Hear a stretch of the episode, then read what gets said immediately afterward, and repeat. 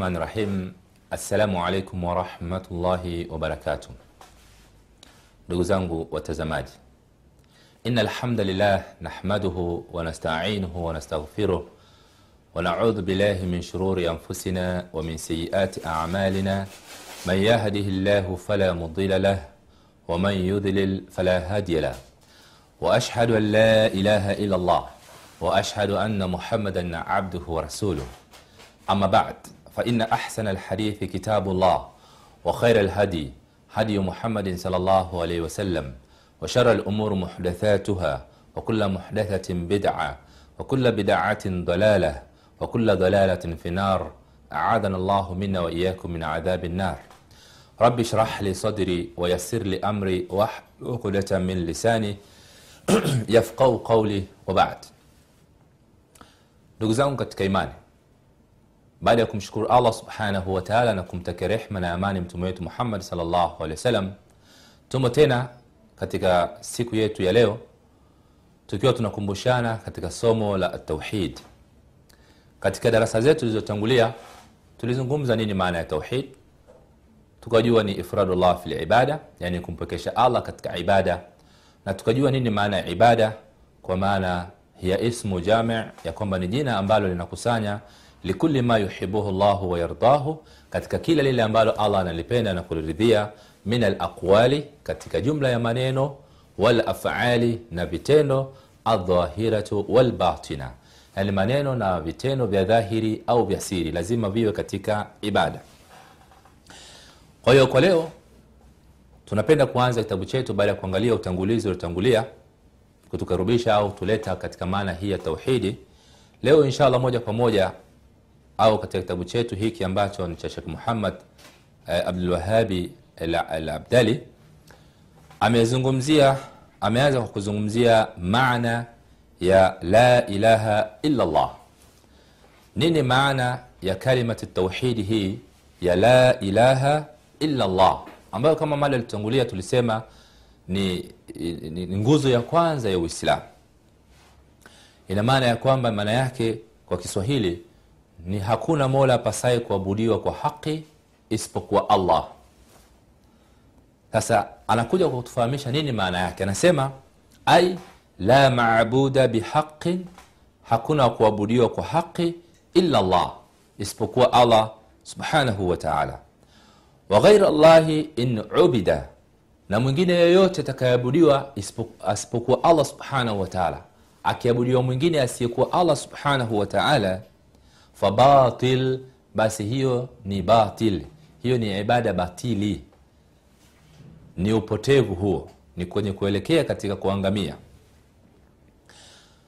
Qala llahu taala ananukuu aya katika qurani katika surat lhaj aya ya 62 anasema amesema allah subhanahu wa taala dhalika biana llaha huwa lhaq hivyo basi hakika ya allah ndiye wa haqi wa anna ma yaduna min dunih na kwa hakika yale ambayo wanayaabudia kinyume chake albatil ni batili hayafai kuabudiwa.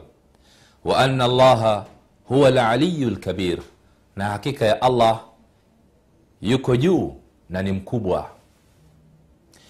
Kwa maana gani tukiweka wazi kidogo maana aya hii ni kwamba ilishuka kwa mtume salllahu alehi wasallam na hali ya kuwa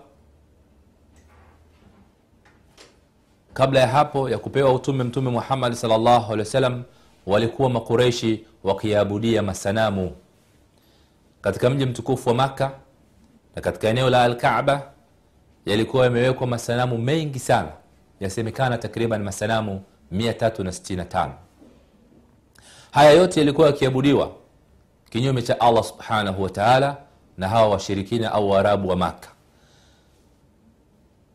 Kwa hiyo allah subhanahu wataala akashusha aya hii kwa mtume muhammadi salllahu alehi wasalama kuwabainishia wafuasi wake ya kwamba kwa hakika dhalika biana llaha huwa lhaqu kwa hakika allah ndiye wa haqi wa kuabudiwa. Wa anna ma yaduna min dunih na kwa hakika yale wanayoabudia kinyume cha allah ambayo ni haya masanamu albatil ni batili haifai kuelekeza ibada zetu katika masanamu wa anna allaha huwa laliyu lkabir na hakika ya allah yeye yupo juu na ni mkubwa. Kwa maana ya kwamba zama za ushirikina na baadhi ya watu mpaka leo wanaendelea na ushirikina na bado wanajinasibisha katika uislamu. Ni jambo la kusikitisha kabisa ndugu watazamaji. Watu wapo ambao wameelekea katika kupeleka ibada zao katika makaburi. Wapo watu wanategemea hirizi. Unakuta watu ni waislamu lakini mavazi yao au katika kujivalisha wamevaa kamba kamba katika miili yao. Ima viunoni ima mikononi ima miguuni au wamewavalisha watoto wao wadogo. Mara nyingi inakuwa ni watoto wadogo wadogo. Kuanzia anapozaliwa basi anaanza kufungwa kamba katika mikono yake katika shingo yake ima katika kiuno chake. Kamba kamba nyingi na vifurushi vifurushi vingi ambavyo wana itikadi ya kwamba vinamlinda huyu mtoto pengine na shari za nje ambazo zinaweza kumnyemelea na kumwingilia huyu mtoto. Kwa hakika yote haya ni ushirikina ambao watu wanatakiwa kujiepusha ili waweze kuzitakasa akida zao. Wasiwe ni wenye kutegemea vitu vya namna hii watakuwa ni wenye kupotea. Kwa hiyo ibada hali kadhalika za makaburi. Baadhi ya watu huenda katika makaburi kwenda kuwaomba wale maiti.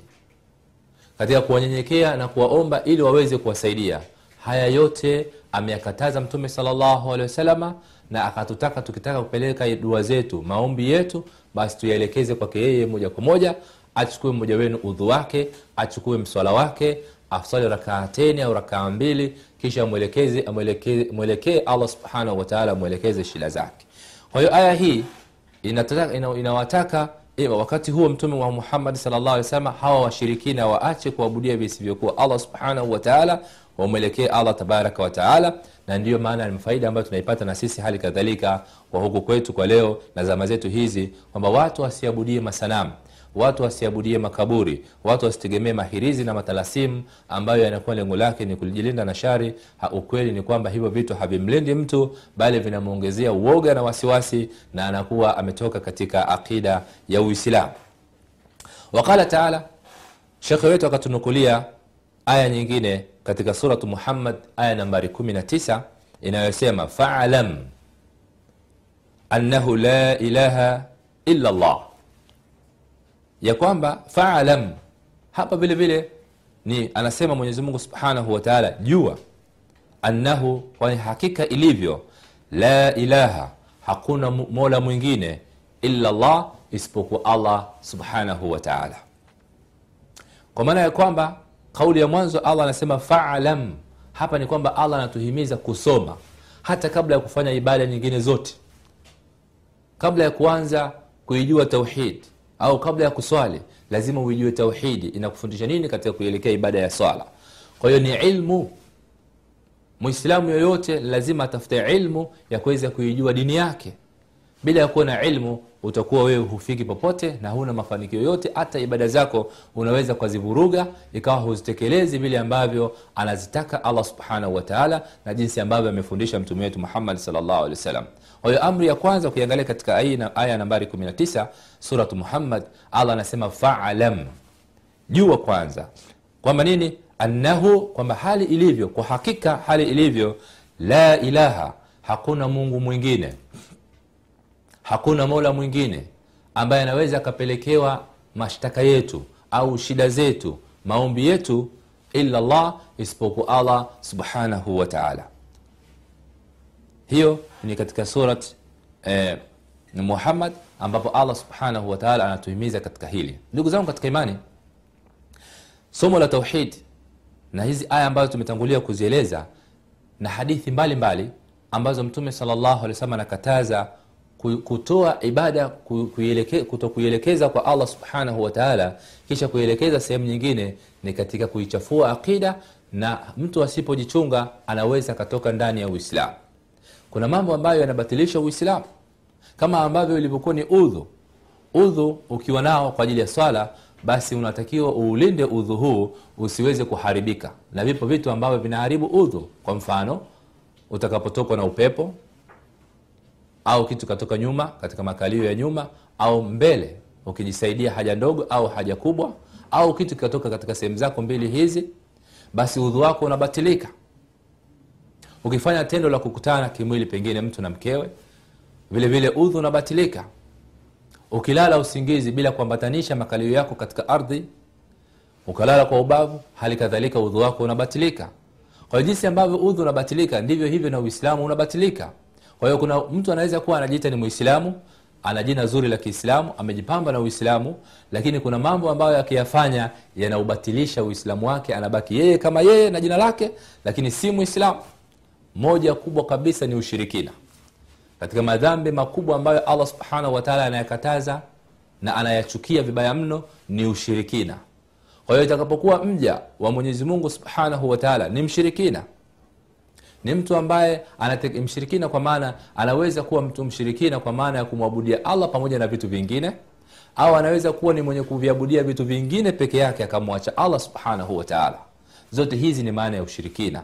Kwa allah subhanahu wataala hakubali na zipo aya mbalimbali nyingine ambazo zinatufanulia na zinatukataza tusiingie katika masala ya kishirikina. Mfano allah subhanahu wataala anasema katika qurani ina allaha la yaghfiru an yushraka bihi ويغفر ما دون ذلك لمن يشاء. حقيقة الله سبحانه وتعالى حسمي ذنبي كشركيشوا ويغفر ما دون ذلك لمن يشاء. لكن أتمسميه يلي أمتكاي كتك بعض يما ذنبي من باس kwa hiyo unaona ya kwamba dhambi ya kumshirikisha allah ikiwa mtu alikuwa ni mshirikina hakutubu katika, toba, katika uhai wake akafa hali ya kuwa ni mshirikina basi mtu huyu akiingizwa katika moto wa jahannam ataingizwa katika moto wa jahannam wala hana msamaha. Kwa hiyo ni dhambi kubwa ambayo inatakikana muislamu ajiepushe kwa aina zote na ushirikina upo ushirikina mkubwa na ushirikina mdogo. Yapo madhambi ya, ya ushirikina makubwa ni kama hivi ambavyo tumetangulia kusema mtu akawa amekwenda kuabudia katika makaburi. Leo hii ukifanya katika baadhi ya ziara katika baadhi ya makaburi katika ulimwengu wetu huu na cha kusikilisha katika makaburi ya uislamu jambo ambalo ilibidi sisi ndo tuwe mbali kabisa. Na huu ushirikina ndipo utakapostaajabu kuona baadhi ya makaburi katika baadhi ya maeneo unakuta yamejengewa. Kisha pambizoni vimewekwa vyetezo basi wale wafuasi wa haya makaburi wale wanaofanya ibadati lqubur wanaoabudia haya makaburi huyazuru kwa mtu huyu pengine alikuwa ni sharifu fulani au walii fulani kwa itikadi yao kwamba alikuwa ni mtu ambaye ni wao wanamtazama kwamba ni mbora basi wanakuja na amefariki baada ya kuzikwa katika eneo hili hufanya ziara ya kuja makaburini humo kisha wakachukua vyetezo vile wakaweka mkaa na kuanza kutekeleza ibada ya kuwaomba hawa maiti ambao wamo humu kaburini. Kwa kweli hili jambo linamuudhi allah subhanahu wataala inatakikana watu wajiepushe na ibada hizi wavunjilie mbali makaburi haya wasawazishe katika ardhi alafu waendelee katika ibada za kumtakasa allah subhanahu wataala kwa hiyo dua zao wazielekeze kwa allah subhanahu wataala inshallah tuishie hapo kwa sasa hivi tupate mapumziko machache kisha tutaendelea inshallah kwa muda ufuatao